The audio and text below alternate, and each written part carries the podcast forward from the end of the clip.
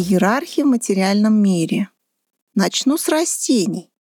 Они живут по своим законам.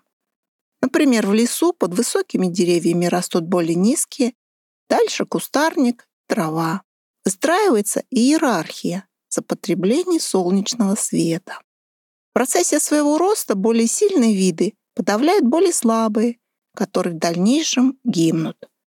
Логично было бы предположить, что семена, падая под дерево, должны там прорастать. Например, под большой елью лежит много шишек, но они не прорастают. Может быть, света не хватает. Но прорастание семян происходит в земле, в темноте. Свет нужен в дальнейшем для роста. Думаю, что подавляет прорастание энергетическое поле взрослого дерева. И природой это предусмотрено, чтобы молодая поросль не погибала, так как шансов на выживание в этих условиях у них нет. Там даже трава не растет.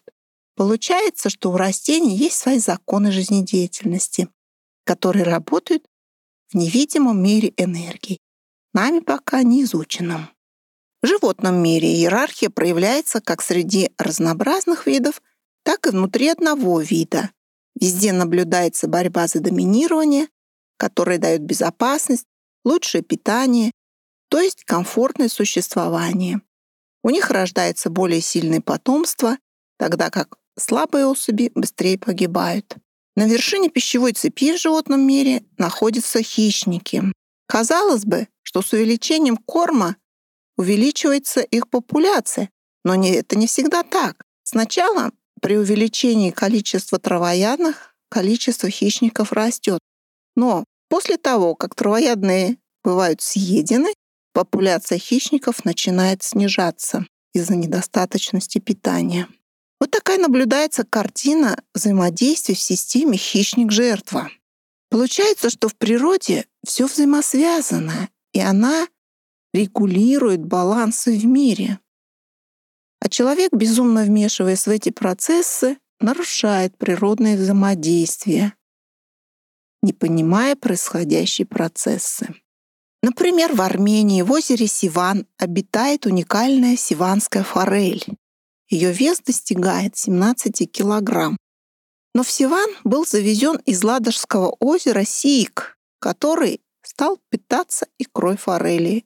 И сейчас сиванская форель — исчезающий вид, занесенный в Красную книгу. И таких примеров вмешательства человека в природу, приводящих к негативным последствиям, много.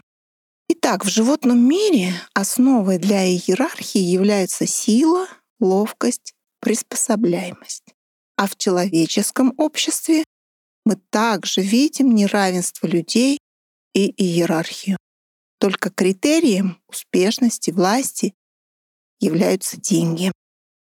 Человек, добившийся высокого положения, может возомнить себя властелином мира, но на самом деле продолжает оставаться человеком со своими страхами, переживаниями, болезнями, потому что находится в материальном мире, как все мы. У имеющего деньги больше возможностей для комфортного проживания, но он не может купить здоровье, бессмертие, счастье и свободу. И он так же, как и все, уязвим.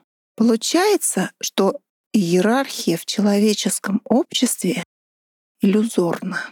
Человек заблуждается в том, что он может все, и убеждает окружающих поверить в это.